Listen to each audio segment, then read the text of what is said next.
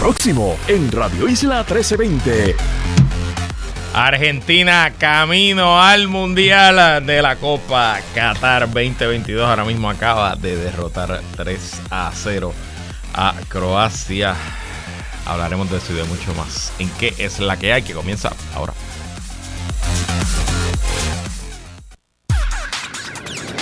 El análisis más potente y completo comienza ahora. Luis Herrero llega prendiendo fuego a los políticos y figuras que se atreven a dañar el país. Radio Isla 1320 presenta ¿Qué es la que hay? con Luis Herrero. Muy buenas tardes. Si están viendo aquí a Edwin Ramos brincando y saltando, es que Argentina en el menú acaba de pasar a la final del torneo de la Copa Mundial, derrotando 3 a 0 a Qatar. Muy buenas tardes, bienvenidos y bienvenidas a ¿Qué es la que hay con Luis Herrero por Radio Isla 1320? Hoy martes 13 de diciembre del 2022. Estamos en vivo y en directo para todo Puerto Rico por el 1320 AM y su cadena para el mundo a través de radioisla.tv, nuestra aplicación para teléfonos Radio Isla Móvil y en facebook.com diagonal Radio Isla TV. Yo soy Luis Herrero y como siempre les invito a que me sigan en todas las redes sociales, twitter.com diagonal L Herrero, facebook.com diagonal L Herrero, instagram.com diagonal L Herrero y recuerda que este programa lo puedes escuchar en su formato podcast. Búscalo como qué es la que hay en tu aplicación de podcast favorita para que me escuches cuando a ti te dé la gana y que es la que hay de que vamos a hablar hoy día 293 de la guerra en Ucrania. Inflación en los Estados Unidos se reduce para el mes de noviembre.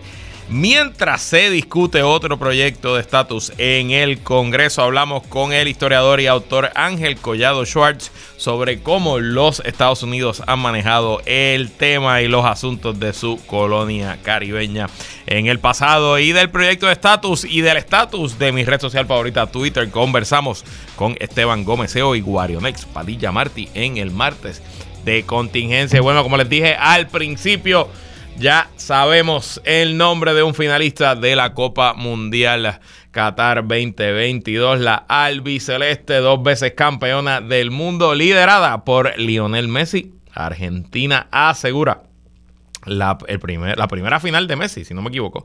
Edwin me corrige si metí las patas. Eh, que se disputará este domingo. Argentina ahora espera por el ganador de la otra semifinal que se disputa mañana a esta misma hora. Espero que se acabe como el de hoy sin drama para yo poder hacer mi programa tranquilo, sin tiempo extra, sin tener que estar sufriendo aquí con ustedes al aire se disputa mañana entre el campeón defensor Francia y la Cinderela, la cenicienta de este torneo Marruecos primer país árabe y primer país africano en la historia de la Copa del Mundo en llegar a semifinales y de ganar, bueno, pues también el primero en llegar a finales. Así que ya está llegando.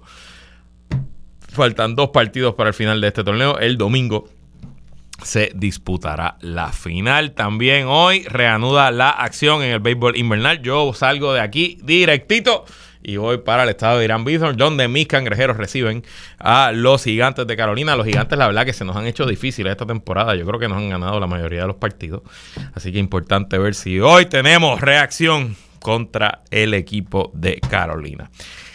Y yo no sé si hemos hablado de este señor antes en este programa, pero hay un muchacho, y sí es un muchacho, pero que tiene son 30 años, que se llama Sam Bankman Fried que era hasta hace poco más de un mes una de las principales figuras en el mundo de las criptomonedas, eh, el Bitcoin y todas estas ¿verdad? nuevas tecnologías que aparecen supuestamente, según sus mayores propulsores, eh, iban a eh, cambiar fundamentalmente el mundo de las finanzas y la manera en que los humanos hacemos transacciones. Bueno, pues este muchacho, Sam Backman Friedman, había fundado hace ya varios años una un intercambio de criptomonedas, una compañía que se llama FTX, FTX. Y ese intercambio, eh, em, ese intercambio se vendía a sí mismo como un intercambio seguro para sus criptomonedas. Esencialmente, el pitch, lo que decía Sam Bankman Friedman sobre su compañía, es que un dólar en criptomonedas que usted depositara en su intercambio, él iba a vaquear ese dólar en criptomonedas con un dólar de verdad, porque él había levantado billones de dólares en inversión privada. Y esa inversión privada estaba ahí para capitalizar los depósitos de criptomonedas, no solo de bitcoins, de todo tipo de criptomonedas. Él había fundado esta compañía en las Bahamas y se había convertido en básicamente una de las principales intercambios en una compañía valorada en billones de dólares, si no me equivoco, en 9 mil millones de dólares. A la misma vez que este muchacho tenía ese intercambio de cripto y por cierto era conocido en el mundo como un gran altruista, como una persona que donaba su dinero, había testificado ante el Congreso porque él, contrario a gran parte de los integrantes de la industria de la cripto, él quería que el gobierno federal regulara eh, la industria, él decía que era importante que hubiera una industria con estándares, con fiscalización para darle credibilidad a las criptomonedas. bueno, pues a la misma vez que él tenía su compañía en las Bahamas de intercambio, tenía otra compañía que él mismo controlaba en Hong Kong. Y esa compañía, eh, esencialmente, él la estaba usando para eh, mover dinero del fondo de FTX a la compañía en Hong Kong, que disculpen que nos apunta Alameda Research, así se llamaba Alameda, y utilizando el dinero de sus inversionistas de FTX, estaba haciendo inversiones privadas, comprando propiedades, se compró una mansión, un, era un penthouse de lujo en, en las Bahamas, a sus padres les compró también unas mansiones de lujo, a los panas, fiestas, drogas, rock and roll. Y usted sabe el tipo de cosas que suelen ocurrir en estos tipos de esquemas. Y anoche, para sorpresa de absolutamente nadie, fue arrestado en las Bahamas y extraditado esta mañana a el Tribunal del Distrito Sur de Nueva York, el Tribunal Federal, donde fue presentada dos acusaciones diferentes. Una que la presenta el Securities and Exchange Commission y otro que la presenta el gobierno de los Estados Unidos, United States versus Samuel Bankman Fried número 222, criminal 673, donde se le acusa de múltiples cargos de wire fraud, fraude, eh, engañar al gobierno de Estados Unidos, engañar a sus inversionistas, conspiración, etcétera, etcétera, etcétera. Y este muchacho que había se había presentado como una cara distinta, una cara fresca, había dado montones de entrevistas luego del colapso de su compañía tratando de explicarse. Bueno, pues evidentemente era un malandrín, era un criminal. Y yo que he sido un escéptico de este tema de los bitcoins por mucho tiempo y que puedo admitir además de que soy un pelado, pero que si tuviera para invertir, no hubiera invertido en bitcoins. ¿Oíste, Alex? Espero que tú tampoco hayas invertido nada en bitcoins. Muy bien. Qué bueno, cero. Además, este, ¿de dónde rayos vas a invertir si tú eres tan pelado como yo? Eh, quizás más. Este, pero si usted que me escucha todavía tiene bitcoins o algún tipo de criptomonedas, mi recomendación es que usted lo saque de cualquier de estos exchanges y lo ponga en un lugar, como se le dice, de cold storage, de almacenamiento frío y se olvide de que ese dinero existe ahí, que esas monedas existen, que le dé tiempo al tiempo a ver si los mercados se recuperan. Pero la verdad es que el 2022 me parece que podemos llamarlo como el año en que murió, murieron las criptomonedas, por lo menos esta primera generación. Veremos si surge algo que valga la pena en una segunda generación. Hoy en la guerra de Ucrania solamente tengo dos notas para compartir. Primero, eh, Ucrania ha comenzado a atacar con eh, distintas tácticas, distintos equipos en eh, la región y la ciudad de Melitopol. Melitopol es una ciudad que está cerca del mar de Azov, eh, en el estado, en el oblast de Zaporizhia, y es una ciudad muy estratégica porque es esencialmente la única ruta por tierra que le queda a Rusia para suplir a la península de Crimea pues eh, dañado por lo que se presume que fue un ataque ucraniano, el puente que une a Rusia y la Crimea por encima del mar de Azov, encima del mar Negro, no está en funcionamiento todavía tras el ataque. Y todo apunta a que eh, por lo menos en cuanto a artillería a largo plazo y el uso de misiles IMARS, eh, Ucrania está prestándole muchísima, muchísima atención a la ciudad de Melitopol. Veremos si en las próximas semanas o meses hay algo que reportar en ese frente. Y en cuanto a el equipamiento y, y los sistemas militares a los que se le está enviando a Ucrania luego de meses de debate y de que se le estuviera pidiendo al gobierno de Estados Unidos. CNN reporta eh, que entre hoy y mañana el gobierno de Estados Unidos anunciará oficialmente el traslado de sistemas de misiles antiaéreos Patriot eh, para el ejército ucraniano. Estos misiles son los más modernos misiles antiaéreos en el arsenal de los Estados Unidos y de la OTAN y son misiles diseñados específicamente para interceptar los misiles cruceros y los misiles inteligentes que está utilizando Rusia en sus ataques contra la infraestructura energética de Ucrania que comenzaron hace ya dos meses en el mes de octubre.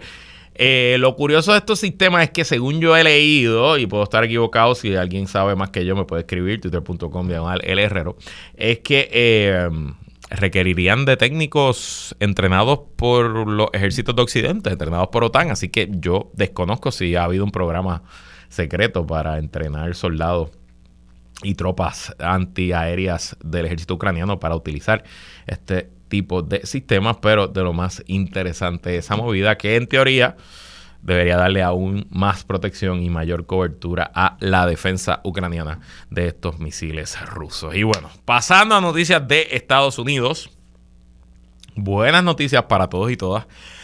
Por segundo mes consecutivo, eh, la inflación en los Estados Unidos parece haberse disminuido, específicamente en el mes de noviembre, según el índice de precios al consumidor que publica el Buró de Estadísticas Laborales del Departamento del Trabajo Federal. La inflación en el mes de noviembre fue de 7.1% cuando se compara con noviembre del 2021 lo que significa que es una, eh, una desaceleración del número de octubre, que fue 7.7. En octubre la inflación fue 7.7, en noviembre 7.1, una disminución de 0.6%, y en septiembre había sido 7.9. O sea que ya son dos meses consecutivos en que se está viendo, aunque siga altísima, oye, una inflación de 7% no es cáscara de coco, pero el mero hecho de que haya algo de momentum, algo de progreso, un mes, dos meses ya corridos, en que bajen los precios, pues pudieran ser buenas noticias para la economía, para el gobierno de Biden y pudiera ser indicio también de que la estrategia de la Reserva Federal, el Banco Central de los Estados Unidos, de aumentar las tasas de interés para luchar contra la inflación está funcionando. De hecho, mañana el Banco de la Reserva tiene su reunión mensual o trimestral, no sé mensual si no me equivoco, y se espera que aún, que a pesar de estos números, mañana también anuncie otro aumento en la tasa de interés, un aumento de medio de un cuarto de, de, o sea, punto 25 en la tasa de interés. Según el presidente Biden, la inflación está bajando en los Estados Unidos. Estas noticias nos proveen algo de optimismo para la temporada festivas y algunos argumentarían para el próximo año. Sin embargo, el presidente dijo que no es tiempo de guardar la, de bajar la guardia y que no se debe dar nada por sentado. Y de hecho, los mercados en Estados Unidos al cierre reaccionaron todos al alza a estas noticias. Esencialmente todas las acciones subieron, excepto la acción de Tesla. ¿Y por qué? De eso voy a hablar con Guari y con Esteban en el último segmento que vamos a hablar de Elon Musk y de Tesla. Cuando vamos a los renglones, los precios de la comida aumentaron 0.5% en el mes de noviembre, lo cual es una reducción cuando se compara con octubre, que fue de 0.6%, o sea que 0.1%. También los precios, los índices de precios para las frutas y vegetales, los cereales, los productos horneados y los productos lácteos aumentaron en noviembre, mientras que el índice de precios para las carnes, los pollos, los pescados y los huevos bajaron para eh, comparado con el mes anterior. El precio del pan aumentó 2%.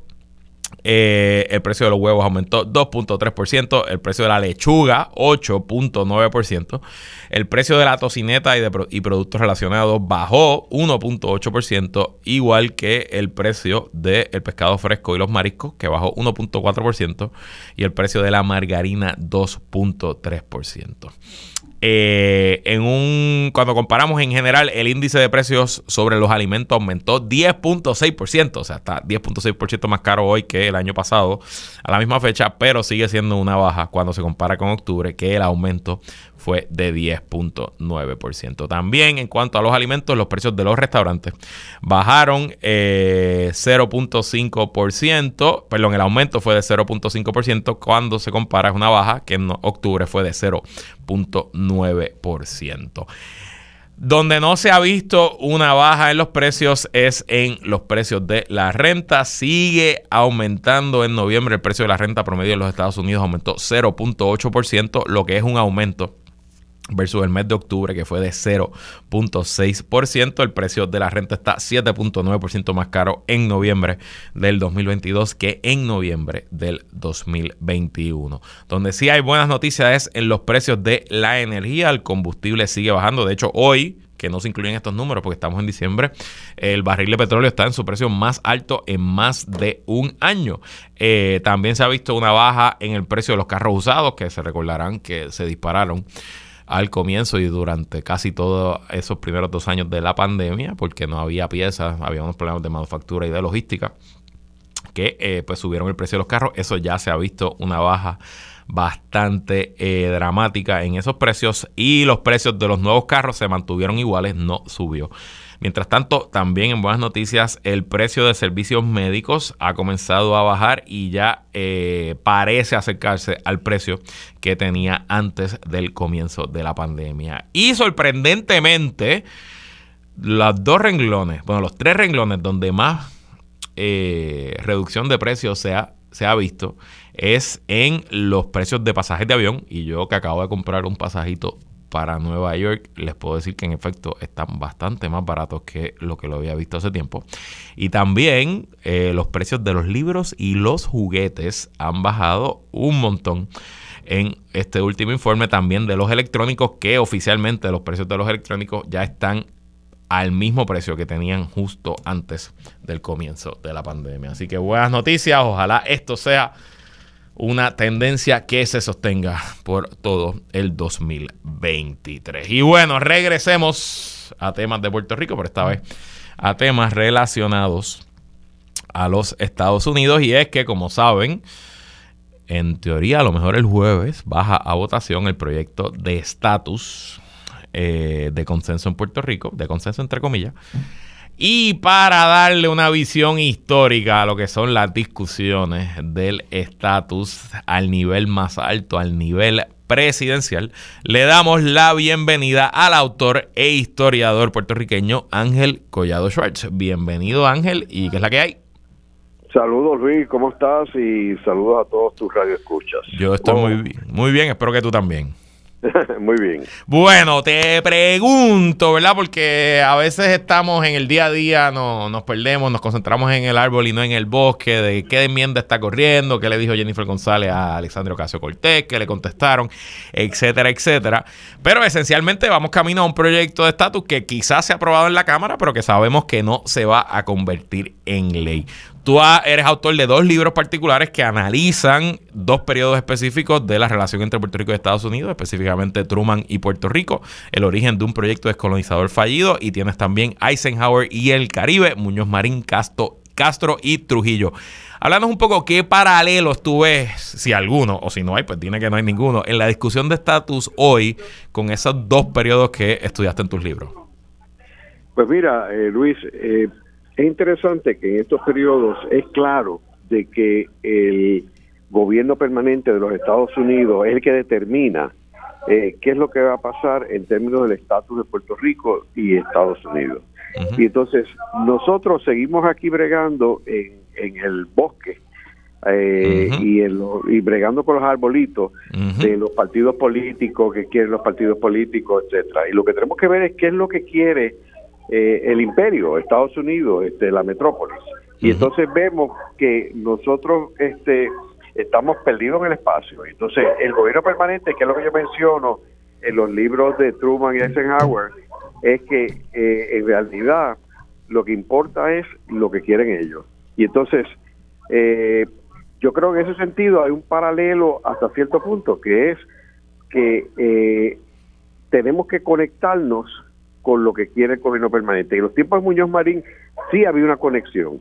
En los tiempos actuales no hay interlocutor con el gobierno permanente. Y yo creo que ese es el problema principal de Puerto Rico. Interesante, ¿no? Al final del día, aquí se presume en la mayoría de la discusión y el análisis político que en Puerto Rico pasa algo, lo que dice la puerta del nuevo día es noticia principal en el Congreso y que todo el mundo está al día con lo que está pasando y que los círculos de poder en Washington saben exactamente quién es Pedro Pierluisi versus José Luis Dalmao versus Manuel Natal, pero lo que tú nos dices es que esencialmente esa línea está rota. Punto. Aquí nadie, en Estados Unidos no hay nadie pensando en Puerto Rico. Eso es así, o sea, a nadie le importa este Puerto Rico. Puerto Rico es una colonia de los Estados Unidos en los tiempos de Muñoz Marín, eh, la Marina de Guerra jugaba un papel protagónico. Ya la Marina de Guerra se fue de Puerto Rico, así que en este momento no hay nadie. Entonces son cabilderos, cabilderos de segunda, tercera categoría. Y, y entonces por eso que Puerto Rico está, en términos de la relación con los Estados Unidos, una caída libre. Y lo que mis libros, lo que mis libros hablan es, explican qué fue lo que pasó en este periodo importante del 45 al 61 del 45 al 53 Truman y del 53 al 61 Eisenhower.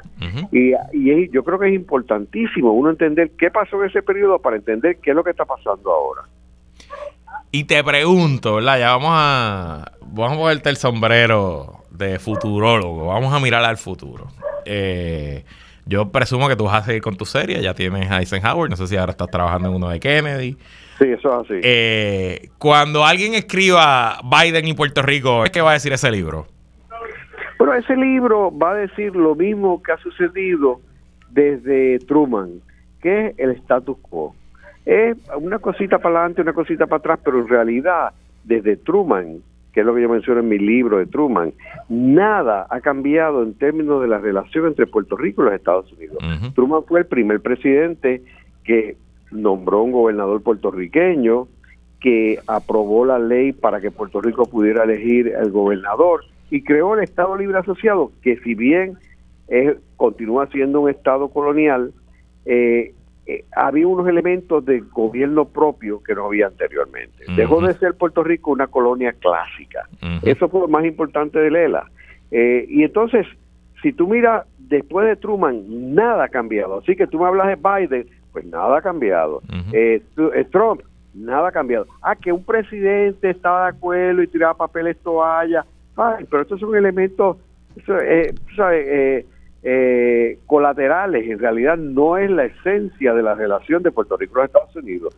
Y entonces, lo, y entonces, más aún, en los últimos años lo que hemos visto es un rechazo a Lela, un rechazo a Lela de las ramas ejecutivas, del Tribunal Federal este, de Estados del Tribunal Supremo y del Congreso.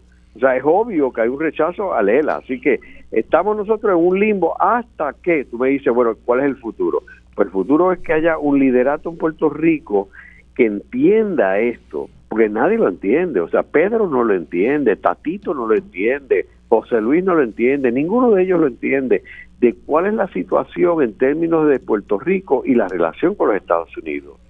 Y entonces, y que tenga el standing para poder establecer una conversación y abrir una, negociación con el gobierno permanente de los Estados Unidos, que no es Schumer, no es Pelosi, no es Biden, esos son personajes de turno, es el gobierno permanente lo más importante en términos de la relación de Puerto Rico.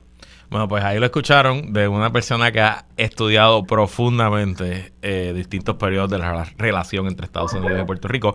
Y bueno, Collado, estamos en Navidad. Eh, hay gente todavía buscando un regalo. ¿Dónde podemos adquirir tanto Truman y Puerto Rico? Que entiendo que acabas de lanzar una segunda edición en versión carpeta blanca o Eisenhower y el Caribe para regalarlo esta Navidad. Bueno, yo, yo creo que para alguien que quiera hacer un un regalo que sea significativo eh, en términos de, abrirle la mente a las personas, no puede haber un mejor regalo. Lo puedes conseguir desde las librerías Norberto González en Río Piedras y en Plaza de las Américas, eh, la librería Laberinto en el Viejo San Juan, eh, Candil en Ponce, y entonces por el internet lo puedes conseguir en este libro 787, también lo puedes conseguir en en Amazon este, y en, y en y otras fuentes, estas, estas mismas compañías de libros tienen este acceso en internet, cualquiera de ellos. Así que ya saben, y lo dije en el informe de inflación, bajaron los precios de los libros, así que aproveche y compre libros en esta Navidad.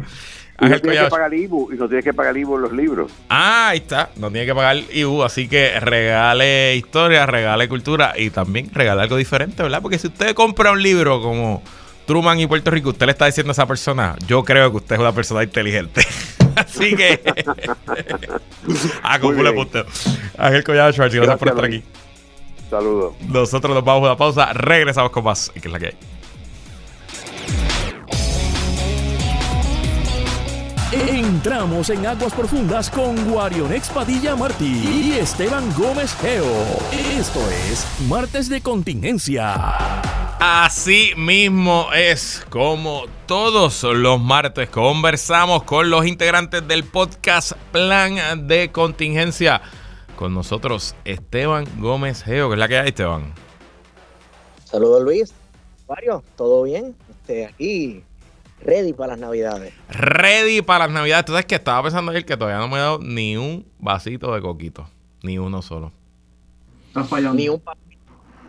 me comí un pastel, me comí un pastel. De hecho, este fin de semana estaba en el party de Sobrevive Store. Saludo a mi amigo Rafael Bobé que me invitó en una finca en Calle y la pasamos brutal. Y allí sí había pasteles, pero no había coquito. Eh, no voy a decir si había otras cosas. Eh, también con nosotros el otro integrante del podcast Plan de Contingencia, Guarionex Padilla Martí, que es la que hay, Guario.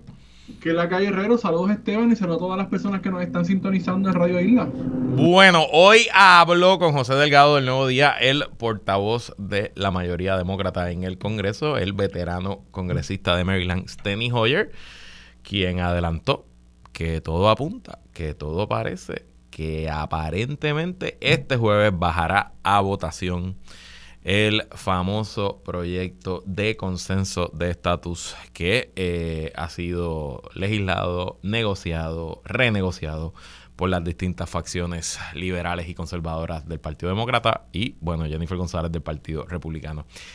Si en efecto esta es la que hay y se va a bajar el proyecto y se llegara a aprobar, ¿qué les parece, Esteban? Bueno, nuevamente, como siempre menciono en este programa, no creo que tenga un efecto súper trascendental en el futuro y destino de Puerto Rico. Yo creo que esto no va a llegar a nada, pero siempre que se esté hablando de Puerto Rico en el Congreso de los Estados Unidos, para mí es un plus. A mí lo que me interesa es las peleas que se van a formar en cuanto a este tema en el patio. ya por ahí hay gente, por ahí hay gente echándose las culpas desde ahora. Supongo que eso va a ser un tema para las elecciones y claro, como el PNP eh, está lleno de corrupción, podrido de, corrupción, lo único que le queda es hablar del estatus para sobrevivir, pues supongo que esto será un tema del que se hablará mucho en las próximas elecciones. Guario. Mira, yo creo que yo creo que este proyecto va a tener un fracaso, ¿verdad? Y, y el fracaso va a ser precisamente la estabilidad. Eh, y ciertamente lo que, lo que va a tener como resultado el fracaso de este proyecto va a ser un aumento en los ataques al sector independentista, ¿verdad? Eh, y ya lo hemos, lo hemos visto, ¿verdad? Lo vimos en las elecciones del 2020 eh, y hemos visto, ¿verdad? Cómo ese ataque constante al, al, independentismo, eh, no solamente al Partido Independentista puertorriqueño, sino a otros sectores, ¿verdad? Eh, ha sido una constante de personas vinculadas al Partido Demócrata, ¿verdad? Tanto del Partido Popular como del Partido Nuevo Progresista. Yo no creo, ¿verdad?, que este proyecto logre, ¿verdad?, su objetivo principal. No creo que, no, creo que vaya muy lejos. Eh, y, y, no porque no sea una buena oportunidad. Yo creo que siempre es una muy buena oportunidad sentarse a hablar y dialogar y etcétera. Pero yo creo que que el proyecto desde un, principio, creo que lo comentamos aquí, no tenía las posibilidades, ¿verdad? Se pospuso eso, no estaban las condiciones dadas y ahora ya casi a lo último del cierre de la sesión legislativa, entonces está volviendo nuevamente a, trabajar eh, en el floor, ¿verdad? Del Congreso. Así que yo no, yo no le veo mucho, no le auguro mucho futuro a este proyecto. Yo, esencialmente en lo mínimo que lograría este proyecto de aprobarse, que todavía no estamos claros, es que dejaría bastante claro cuál es el punto de partida de una discusión futura en cuanto a los demócratas de la Cámara refiere, ¿no? Porque este proyecto, uno pensaría... los demócratas están, muy claros, Herrero, porque, por ejemplo, yo he visto una persona como Alessandria Ocasio que ha ido eh, tomando distintas posturas en términos de lo que debe ser la descolonización de Puerto Rico al principio, Alessandro Casio decía que la estabilidad era una fórmula descolonizadora y que la estabilidad era la solución porque Puerto Rico tenía un problema de derechos humanos y como tenía un problema de derechos humanos, lo lógico era que se le otorgara a Puerto Rico la estabilidad.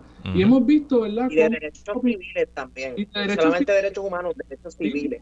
Es cierto, más que todo era de derechos civiles el, planteamiento de, de Alessandro Casio.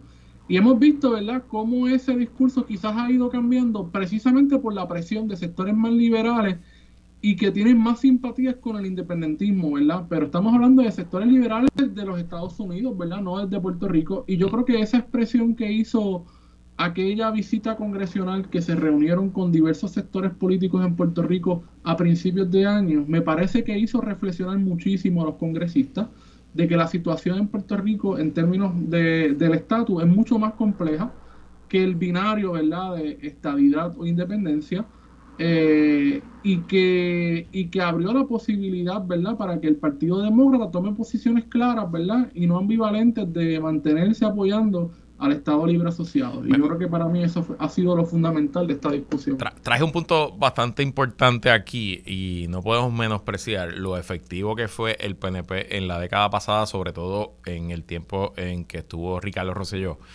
en lograr eh, presentar en los círculos más progresistas y más liberales del Partido Demócrata el tema de la estadidad como un tema woke. ¿verdad? Un tema que iba a la par del Black Lives Matter, iba a la par de cualquiera de los estribillos o de los objetivos de los sectores más liberales en los Estados Unidos. Y creo que en efecto, y ahí coincido contigo, Wario, este proceso un poco ha logrado en, tumbar ese, ese, ese progreso que había, que había logrado Ricardo Rosselló Considerando que, que Alexandro Caso Cortés es la postentaldarte de ese grupo ahora mismo, no solo porque por, lo que representa hoy, sino que representa el futuro del ala más liberal del Partido Demócrata. Nadie duda que en algún momento ella en el 28 o en el 32 aspira a ser presidenta. Y obviamente, pues ella es puertorriqueña, ¿no? Así que en este asunto no solo habla como una liberal, no solo habla como una congresista miembro del caucus progresista, sino que habla como una, una pequeña. Y me parece bien interesante su desarrollo, porque ella, como tú en su primera campaña apoyó la estabilidad. Luego cambió de opinión, fue coautora de este proyecto. Luego como que se congeló, se enfrió su apoyo al proyecto. Y la información que ha surgido ahora y la que yo también tengo es que ya ella básicamente está de acuerdo con la versión que está circulando y, y su voto parece que va a estar a favor del proyecto, igual que el voto de las personas que, que la siguen. Y a lo que voy es que yo creo que al final del día, si se llegara a aprobar este proyecto con la estadidad, la independencia y la libre asociación con las definiciones que tienen, es el punto de partida para el futuro. Me parece que le cierra la puerta, por lo menos con este Partido Demócrata, con esta composición actual, a cualquier otra alternativa. Y dentro de eso, pues yo, honestamente, en un debate tan estéril y que se mueve a paso de glacial como el debate del estatus de Puerto Rico, pues lo tengo que ver como como un como progreso, ¿no? Y dentro de todo, pues algo, algo positivo. Ojalá no me equivoque. Ya veremos si en efecto el jueves se parece. Eh, eso llega a aprobarse. Ah, hay, que ver, hay que ver las pugnas eh, dentro del Partido Demócrata en Puerto Rico, a ver si el lado Ion avanza o la facción Tatito avanza, ¿verdad? Porque eso es otra cosa que hay que analizar. Claro. Claro. En, lo que estaba hablando Wario Nex ahorita de, de ver la estadidad como un asunto de derechos civiles y las opiniones de Alexandro Casio Cortés, tiene que ver con un trabajo que se ha hecho en algunos casos incluso hasta desde el mismo Puerto Rico, ¿verdad? Para, para cómo, para cambiar cómo se aborda el tema de Puerto Rico y cómo se habla de Puerto Rico en los Estados Unidos. Bueno, y pasando de las discusiones profundas, ideológicas, a piquería nuestra cada día. Y esta pelea de Jennifer González y Alexandro Ocasio Cortés. Aquí hay algo más que no sea political posturing. ¿Esto es Jennifer hablándole a las gradas locales o tú crees que hay algo que nos diga que hay algo más profundo? ¿Qué piensa, Acuario? Esto es Twitter. Esto es una pelea de Twitter totalmente insignificante que nos entretiene, ¿verdad? Que es un postcon, que lo estamos siguiendo, pero realmente no tiene ningún tipo de consecuencia. Eh, porque al final del día, ¿sabes? Eh, Alessandro Ocasio no es congresista por Puerto Rico y Jennifer González tampoco tiene un gran poder dentro del Congreso de Puerto de Estados Unidos. Así que esta discusión parece ser más algo quizás de ego, ¿verdad? Eh, eh, sin mucho, sin mucha profundidad. Este, yo creo que se han dejado ver entre las dos. También sabemos que a Jennifer González le gusta adjudicarse cosas y a Alessandro Ocasio pues, le gusta, ¿verdad?, ser el centro muchas veces de atención. ¿Cómo lo ves, Esteban? Más o menos igual que Mario. Este, Jennifer González este, quiere, quiere adjudicarse papeles protagónicos donde no le tocan y claro, ella está apostando a que si el proyecto, o sea, sea un éxito o no sea un éxito, pues ella va a tener algo que está culpable Alexandro Casio Cortés por el hecho, ¿verdad? Por, por, en caso de que sea un fracaso. Si el proyecto es un éxito y se aprueba, sabrás que ella se va a adjudicar. Y estuvimos trabajando y al hashtag aquí reunidos con fulano y fulana de tal. Esto es postureo para las gradas de una persona que tiene eh, que todos los cuatrenios justificar un puesto que cada vez más se ha comprobado, irónicamente, bajo su administración, que, que la cuestión de comisionado reciente es un relajo y es un chiste, y más como ella lo ha llevado, ¿verdad? Adjudicándose cosas que no le tocan. Cada vez que la asignan fondos a Puerto Rico, ella lo presenta como si fueran proyectos de su autoría. Y pues, este, pues, sin embargo, ya tiene un electorado al cual este, hablarle. Así que yo, yo puedo entender que... son los planes de Jennifer en 2024? Eso va a estar bien interesante. Yo, yo puedo entender que... Eh, este... Jenny, para la audiencia local y para el PNP hardcore, caerle encima a ellos sí de parte de Diego, pues le acumula puntos, ¿no? Pero para el futuro de ella, como, qué sé yo, gobernadora de Puerto Rico, todo el mundo dice que va a correr, eh, pues cortarse las patas con el la futura líder de la facción boricua en el Congreso, porque ni verás que eventualmente se retirará. Pues no creo que sea la, mejor, la mejor inversión. Sí, correcto. Además, que, oye, se le fue el caché un poco, porque básicamente le dijo a ellos sí, bailarina de West Side Story. Sea, porque le dijo, ah, como yo no voy a entrar en las peleas esas como hacen en Nueva York. Tú sabes, porque en Puerto Rico somos un país bien, somos aquí bien pacíficos y en Puerto Rico no hay peleas, ni, ni violencia, ni nada. Entonces, no, realmente de, para mí es inexplicable la, acción eh, de, de, la comisionada, sobre todo si al final el proyecto se aprueba y se aprueba con el voto de ellos, sí. Pero bueno, allá ellos sabrán. Y los republicanos, todo parece que se van a colgar, que no va a entrar casi ningún republicano. ¿Importa eso algo, Wario Esteban? Wario. Bueno, me, parece que importa porque reafirma la posición republicana a todo. En los últimos 120 años, pareciera que en un momento dado eh, el Partido Republicano era el mayor, eh, ¿verdad? En Estados Unidos era supuestamente el mayor aliado de la estadidad en Puerto Rico. este, supongo que eso habrá cambiado un poco con Romero Barceló y luego este, Pedro Rosselló. Pero el Partido Republicano históricamente ya se lo dijeron en la cara este, a todos los puertorriqueños y puertorriqueñas que que no quieren saber de la estabilidad de Puerto Rico y que la ven como algo muy, muy lejos en la discusión política eh, de los Estados Unidos ahora mismo. Creo que hay muchos, muchos problemas que para ellos son prioridad y Puerto Rico para ellos no es un problema, no es un problema. Yo creo que aquí entra entonces en relevancia lo que han dicho muchos líderes, principalmente líderes, principalmente líderes independentistas, de crear una crisis en Puerto Rico que obligue entonces a que se discuta la cuestión del estatus y, la colonialidad de Puerto Rico en los Estados Unidos. Pero hasta ahora los puertorriqueños tienen miedo a provocar una crisis, aunque sea a favor de la estadidad. No, no, es como que hay una jiribilla con afectar el status quo. Pues, no sé, discurso del miedo, supongo. Eh, Wario, me tengo que ir a la pausa. Cuando regresemos me contestas tu opinión de republicanos y hablamos un poquito de lo que está pasando en mi red social favorita, Twitter, tras la adquisición de partes de Elon Musk, que no sé si han chequeado las acciones de Tesla, lo dije ahorita, chequeen por dónde van las acciones de Tesla. No se vaya nadie, que es la que continuar luego de la pausa. Regresamos y seguimos conversando con Esteban Gómez y Guarionex Padilla Martí en el martes de contingencia. Antes de seguir, reportan los medios que el cantante de salsa Lalo Rodríguez fue hallado muerto en su residencia. Eh, así que triste noticia para el mundo de la salsa y el entretenimiento puertorriqueño. Que descanse en paz. Don Lalo Rodríguez. Bueno, antes de la pausa, Aguario, estábamos hablando del proyecto de estatus y te dejé con la palabra en la boca. No parece que haya muchos votos republicanos, se habla de quizás 10 o 15 en el proyecto de estatus. ¿Qué significa este rechazo contundente de los republicanos? Recordando que era un Don Young, republicano, el padre de la estadidad para Puerto Rico en ese cuerpo legislativo hay unas cuestiones, ¿verdad?, de históricas. El Partido Republicano eh, siempre estuvo del lado de los simpatizantes del anexionismo en Puerto Rico por los intereses azucareros. Esa es una, esa es una realidad, sobre todo de los centralistas, ¿verdad?, de las personas que tenían centrales en Puerto Rico, que era capital ausentista. Pero esos intereses económicos han ido cambiando. Y también a partir de Lyndon B. Johnson, donde se comenzó a cuestionar eh, la multiculturalidad de Estados Unidos, una cosa que que si bien es cierto que Estados Unidos es una sociedad multicultural, muchas veces se queda en la teoría y práctica. Los sectores más conservadores han ido articulando eh, un discurso cada vez más excluyente, ¿verdad?, de lo que no es estadounidense. Y Puerto Rico, naturalmente, eh, que somos un país, le duela a quien le duela, eh, con un idioma propio, una idiosincrasia, una cultura y una historia totalmente distinta a la de Estados Unidos. Esos son datos, no opiniones. No cabe dentro de ese imaginario del Partido Republicano de lo que es Estados Unidos.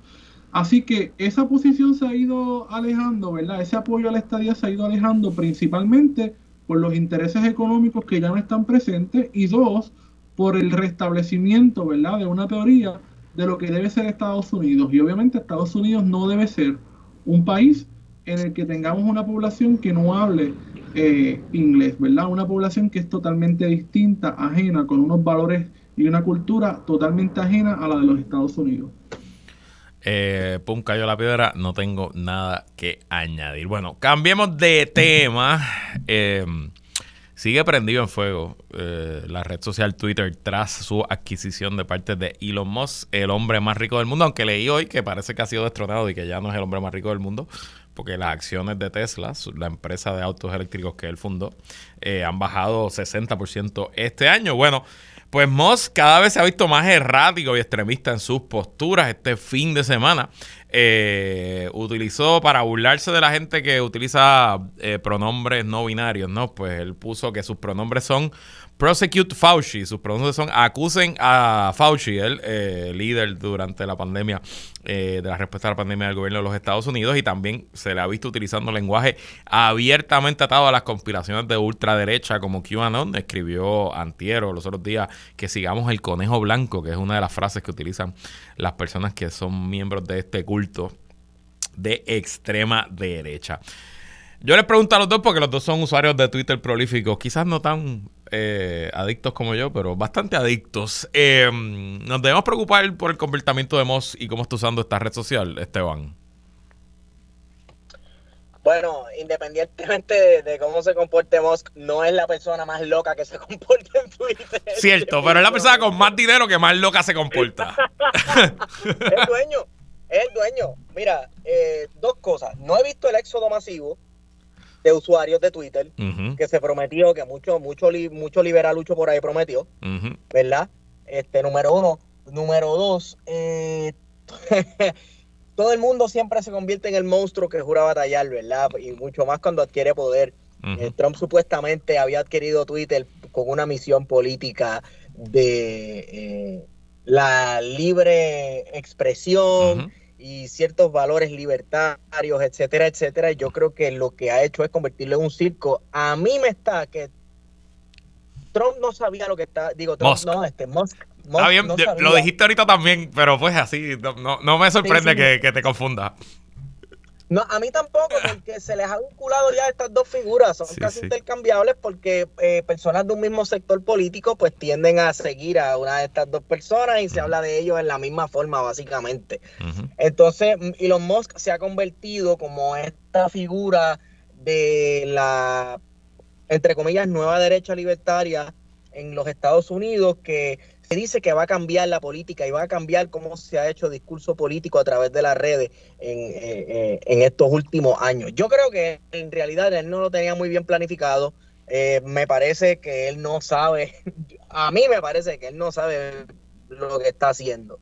No sabe lo que está haciendo, ¿verdad? Y, este, pero tampoco lo veo como una figura él en sí, él, la figura de Elon Musk, como una figura peligrosa que va a abrir paso a que se abran las alcantarillas y salga toda la basura de los Estados Unidos a las redes sociales, porque la basura lleva rato flotando.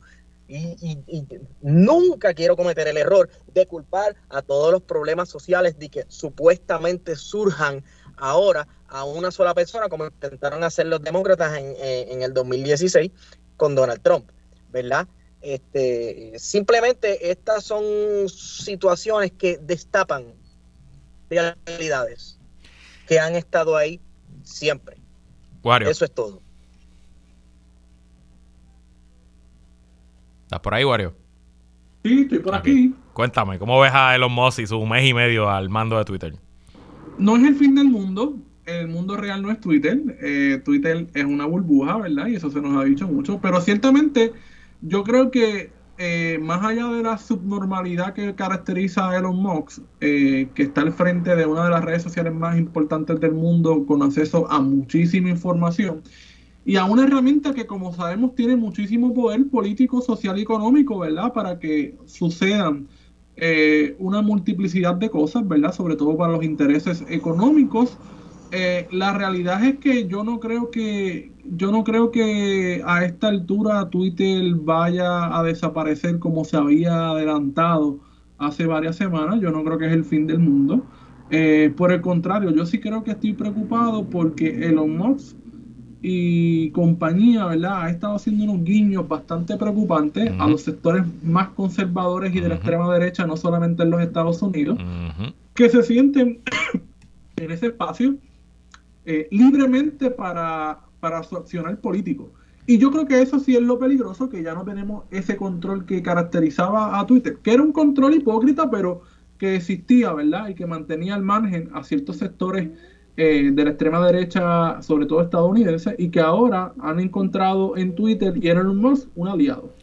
Digo, y verdad, a través de la historia, los hombres ricos tienden a ser hombres para afianzarse en el poder, ¿no? Y al final del día se repite esa historia.